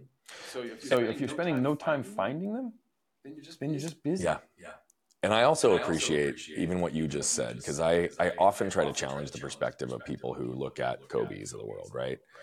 I mean, one that's in our circle we talked about on the today, right? Like, I love and adore David Meltzer. There are elements of David Meltzer's life that I want more in my own life, right? And there are things from him that I'm continuing to learn. But I can also tell you definitively, I don't want his travel schedule right now. There's lots, There's lots of his life I like I won't do. Th- like there are like many. So I agree with that. But but even that alone, it's like there's so many elements. Like he's constantly on a plane. He lives on a plane right? Right. Miles, I know Miles, he's really intentional with him when he's there, and and I, I know how he prioritizes his life. I know what he does with his minutes and his time. He's got his time allocation that he, and and for him that works, right? That's not the life I want. And mm. so that doesn't, I, I can't effectively compare myself to him. To your point, I have to identify the success clues and the little pieces within him that I can apply and insert into my own life and business in a way that will align for me. Yes, and I think I agree with you because you know I I love Dave. I love Dave. He's, yeah. he's a brother big brother to me. I've known him my whole life, and, and he's a mentor. He's been a coach. We're family, We're family literally. literally. And he operates at a level that most people will never be able to. Like his brother, his brother worked for me. I mean, yeah. I mean, literally. His brother was my COO for years what what he has, he demonstrated, has demonstrated in his, in his world, that is that works for him. But the clues that come from him, I don't want his, I don't want his life. I right. travel, I travel a ton now, speaking, speaking and doing stuff, but nowhere near. Well, that's what I mean. it's not like I don't travel, but I'm not his. Nowhere near what he does.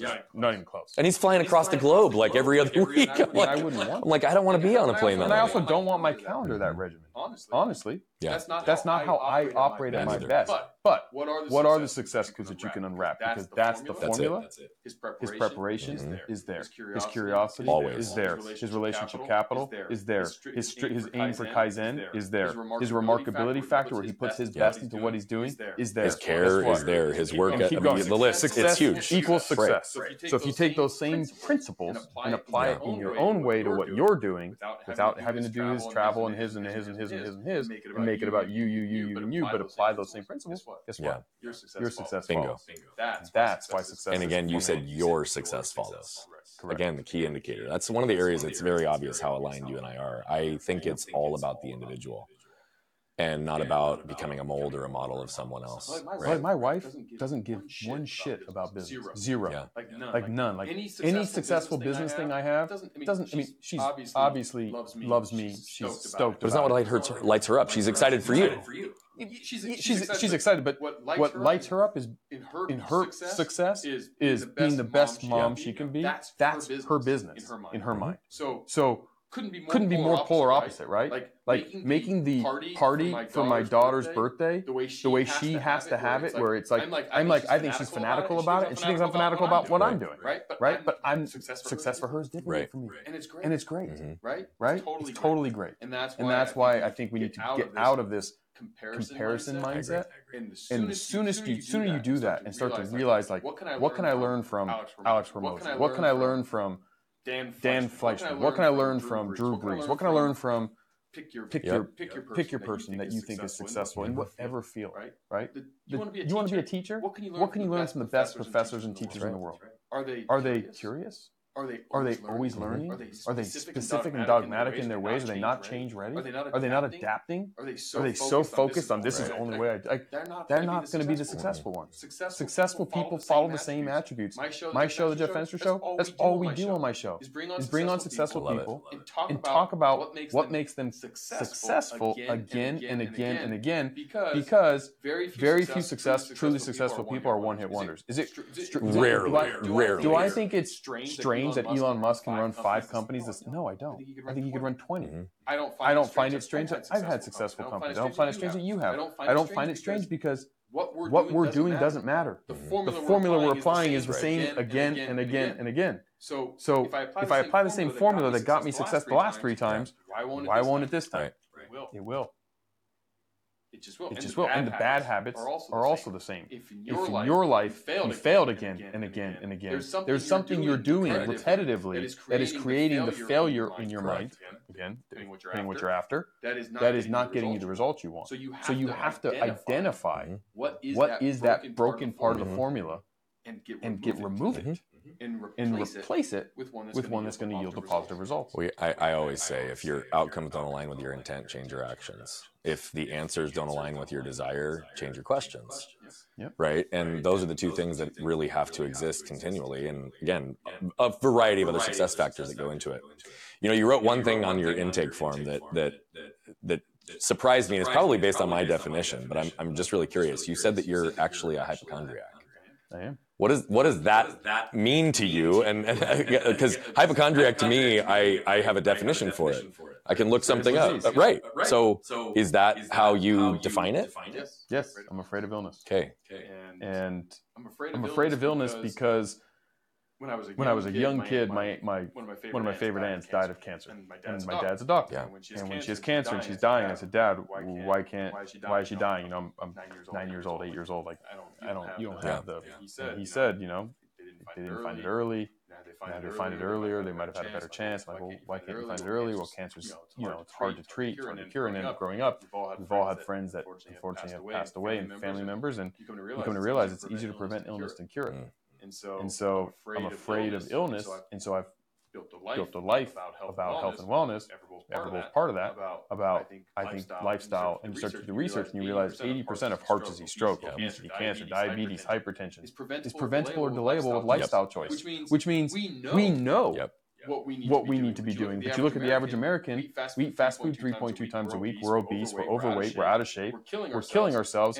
And you know, one of my biggest uh, biggest, most, biggest, viral, most viral pieces of content I've ever produced was me, was saying, me something. saying something. And I got a lot of good comments, but I also got a lot of bad comments. I'm surprised. I don't think I don't think success is singular. I think success, I think success successful, successful people are successful at everything they do. Which mm. means which means are you healthy? If you're not if you're not if you're a billionaire but you're obese, I'm sorry, you're not successful. I agree with that. You're rich.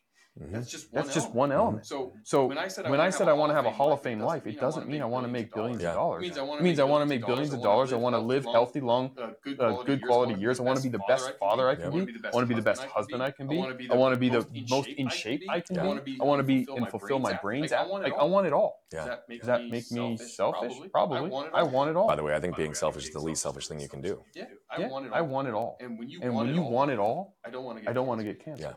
I don't want to get. I don't want to get heart disease. Heart disease. I don't want to have. I don't want to have a stroke. I don't want to do. That I don't want to do that because look at Steve Jobs. Yeah. Imagine if the Imagine if the world had ten more years of his mind. right. Right. Yeah, I mean, Apple, Apple, though they continue to grow, like largely their innovation halted when he's when he went away. What have they done? He just released more updated versions of what products he developed, like genuinely. Yeah, like genuinely, like we the world yeah, lost we did. an incredible mind. Yeah, we did. And, and there's nothing he could have done to prevent that. So, so knowing that, knowing that, it was like, okay, how do we at least formula prevent as much as we can? How do I at least get those out of the equation? Like I can only control what I can control. So how can I be remarkable in my health and wellness? So hypochondria. I'm a hypochondriac. I'm a hypochondriac. That's what I. That's what I'm most afraid of. So I'm like, okay. I'm like, okay. Make sure I make sure I work out every, I work out every day. Seven days. Seven days a week. I do not. I do not take days off. I'm actually doing. I'm actually doing a challenge with a buddy of mine who's the CEO of EOS Fitness, and we each have a tracker where we see it. It's a bet. It's a bet. Today I'm on day 180, I think, or 181. Straight days. Straight days. Minimum, minimum of a certain amount of cardio at my heart rate at a certain level. No days. No days off. Regardless of travel schedules, illness, family. I wake up at 3:15 in the morning if I have to get it mm-hmm. in. Because because one, one the other part, the other of, part of my success formula that has worked for me, and, it, and it, I truly believe, I truly believe the day people can get to this point, they will see, they will see an abundance of success. When you remove, when you the, remove the want to from getting, from getting things done, I don't have to want to or feel like it to do stuff. I don't have to. I don't have to feel like working out to work out. I don't have to feel like making the phone calls to make the phone calls. I don't have to want to send emails.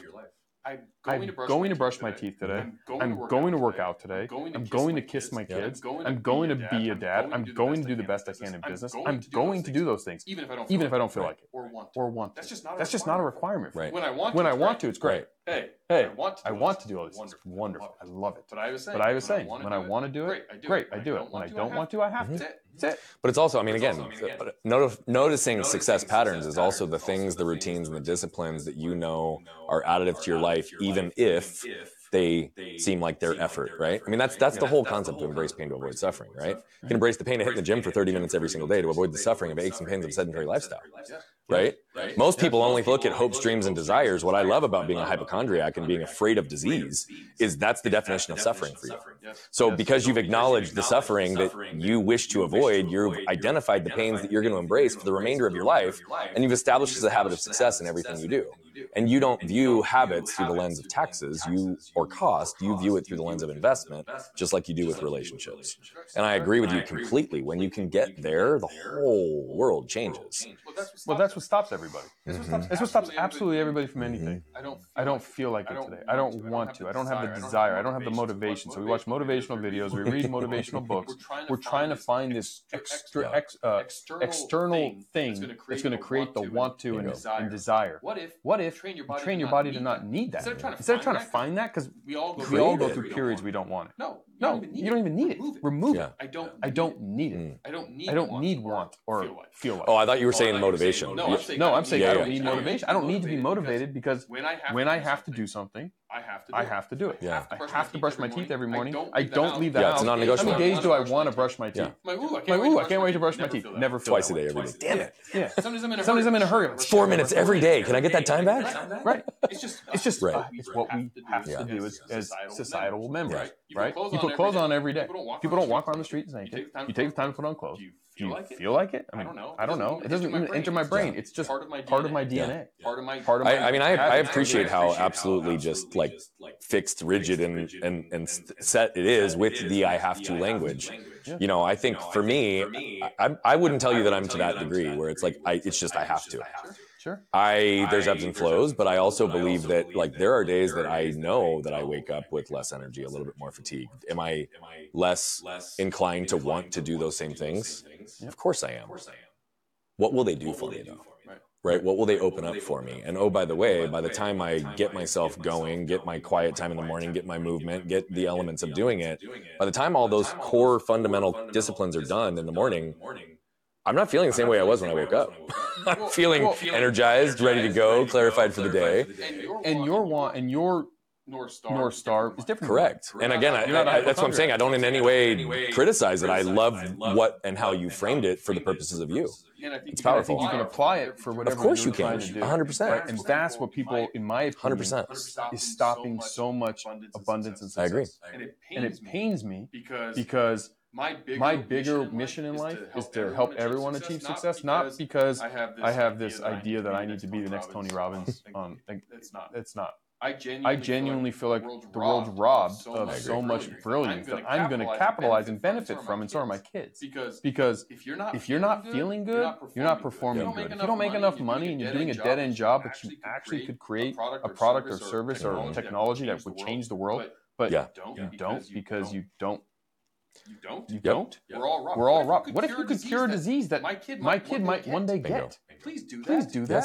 Yes. Right? Right? Please do that. Please do that. And to do that, you may need more financial resources. You may need a loving family around you to make you feel motivated and happy and inspired. You may need to be in shape. Right? right? You may need all, you may these, need all these things. So why not, so why not strive? Like, why not strive to be remarkable, remarkable at everything you do? Yeah. And if you're not going to be remarkable at it, don't, don't it. do it. I don't sing. I don't sing and I don't dance. I'm like not I'm like not a good nightclub guy. My wife gets. I'm not a dancer. I'm not good at it. I don't like it. I don't do it. Zero. Zero. I don't. I don't dance. Yeah. Does that make? Does that make? I'm not remarkable. I don't enjoy. And that doesn't even matter, right? But if I was. But if I was a dancer, it would matter. Right. Right. Right. And so I I I, I, love I love all of the all definitive, of the definitive nature of how you communicate that because it's very congruent with the way I view the world and believe it. I think it's, um, I think it's simple. I, I do too. I know it's absolute, but it's simple. Simple. Instead of me instead saying, of me saying high big, high big words and big altruistic, big altruistic ideas, that don't give you, don't give you an action plan. If you're listening to this and you're like, how do I actually apply what this guy just said? This is the stuff, this is I'm, stuff talking I'm talking about. Like I'm an ordinary, I'm an ordinary guy. guy. I'm telling you the extra things. I'm, it's simple right. because it's doable. It is for everybody. It's immediate. It's accessible. It's right in front of us. It, and we can all. I agree. It Doesn't matter. Doesn't matter where you. None, nothing, none, talks, nothing about talks about your height, your, height, your brain power, your resources, your capabilities. You As you mentioned, you have an arm store. Dude, I dealt with daily physical pain for nearly 31 years. I, I, I could choose to surrender to the pain and be in bed or sit and be idle or I can figure out what can I do to mitigate and reduce that pain and improve my quality of life as much as possible. That's right. That's that's like to me there is no other option. Right. Um, and to your point, like I, I, even in the moments when I've struggled as an adult, like my kids are watching. Like, I, my kids are going to watch what I do, and I can give myself empathy and grace, but that also doesn't mean that I'm going to surrender to the outside forces that might feel yucky for now. That's it's right. figuring was, out how to do born, it. And I had to go to speech classes. I couldn't say the letter R. Yeah. I speak on stages, I speak on stages now, in front of thousands My of daughter's hearing impaired and has dyslexia, right? And it's like she's been in speech therapy since she was four. My son's on the autism spectrum. Guess what? The two those are those are labels not for the sense of labeling because it is what it is. It's about understanding who they are and then how to use that within their world to maximize their opportunity. That's that's the biggest thing for me I struggle with is like unlived potential. Mm-hmm. Me too. Me too. That's my, big, that's, that's my, big, that's my second biggest fear. Is that is that laying on I'm laying on my deathbed. Same thing I said. Same thing I said with law school. I wish I, wish I would have. I don't want any. I don't want any of those. I just don't. I just don't. Yeah. regret, is the biggest expense. It is. It is. I will not. I will not have. I'd rather suffer through pain, headache, turmoil, uncomfort, discomfort. You know that choose your hard thing. I choose that one because I assure you, when Steve Jobs is on his deathbed he would have given it, he would have given it all up for one more for minute. one more minute. Oh, I guarantee one it. More one more day. Well, I mean, it, did you ever see that commencement speech he gave, like when he was dealing with pancreatic cancer? God, you'll have to. I, will have to find the link and send it to you. Like he he genuinely gave and dropped pure, complete wisdom, which was really around that. And it's like as he's wrestling with his own relationship with mortality. That's ultimately the message that I felt. Whether or not those are the words he said, that's how what I felt when I watched that commencement speech. And so you're spot on. I know we're wrapping up quick on time here, and so you've talked about the Jeff Fenster show. We know about your book. We're going to have that stuff in our show notes. And so instead of just saying, how can people find you? Because we're going to have it all in there. Yeah. I think it's pretty consistent with everything you've talked about today, but can you give us just some closing thoughts, right? If you want to create success for every single person, outside of the things you've already said today, which you're very congruent, very consistent, what would be a closing thought to leave everyone with? I'm gonna, I'm gonna, I'm gonna steal a, a phrase from the Mathis twins who were on my show because they said something in a way, and it's their, it's their words. So I want to give them all the credit for it. But I but never, I never get it out of my head anymore. They, they have this saying: exposure leads to expansion. Mm. And and you don't know what you don't know what you don't know until you don't know it. And so, and so if you're if you're sitting there trying to get success you need to be exposed, you need to, be exposed to more. To more. Mm. Goes back to, why, my mom made me intern. Yeah. And look at what that, look at what that created for me. For me. Yeah. And, and I was exposed to the ideas and lessons and learnings from all of these other people. So start exposing yourself. Start looking at what you're consuming. Start looking at what you're doing and how you're doing it. And if you don't have the results you want, to your point, change the model. But success leaves clues. Don't look at what Dave, what Meltzer, Dave Meltzer or Brian or Jeff do. Do. Look at look at how we how do we do it. Because the how, the how is where the magic is. There's no there's no coincidence, coincidence that Kobe Bryant, was a Hall of Fame, basketball, player, but then won an Emmy. when he got into, when he the, got business into the business world. world. It's no, it's no coincidence. It's no coincidence. It's no coincidence that Dave Meltzer, Dave can Meltzer can have a successful, have a successful sports agent career, lose a hundred million dollars, and build an incredible coaching career and speaking It's career. no, It's no, it's, it's not a coincidence. He's doing, He's the doing certain the things certain things that will, that create, will success. create success. My number My one number piece of one advice piece of is advice remove is the win. remove the win. I always say I always say success is guaranteed. It's just a matter of it's not a matter of if, it's a matter of when. Yeah. So So if you follow if you follow the formula, I can't tell you, I can't tell you it's going to happen tomorrow or five years from today. I can just guarantee you it will. Yeah. You will get in You shape will get in if shape if you work out every It might take you Might 10 take years. It might take me one year. That's just That's just life. life. But you will But be you healthier. will be healthier. You will get in You will shape. get in shape. You will make You will make money money if you're in, the business world. If you learn what attributes they are and you surround yourself with the right people, All of it is all of it is obtainable. If an ordinary guy like me can do it, and I can figure and out I can that figure out that extra stuff, everyone watching, everyone watching can do Yeah. it. Well, I'm uh, I'm I'm grateful that you found a way to be extraordinary, my friend, and thank you for being here with us today. Uh, the simplicity and how accessible your lessons and words are is part of the reason you're going to ensure that you impact as many people as you already are and will continue to. Well, thank, Thank you you for Thank being you. here. Thank you for having Thank me. you for having me, man. This was fun. It definitely was. And for those of you that just tuned in, holy shit, right? It comes down to it. Success leaves clues. Relationships and who you know is really what's going to matter. But how are you getting clear on who you are? What's important to you? What's going to serve you in the ultimate path of what you define success as? Jeff just showed us all these ways to study other people and then apply it into his own life. And guess what? Exposure expands. The reality of it is, is every single one of you has the same opportunity to lean into and build the life that you desire at any moment. It's going to require you to flip open your lid and scan your can.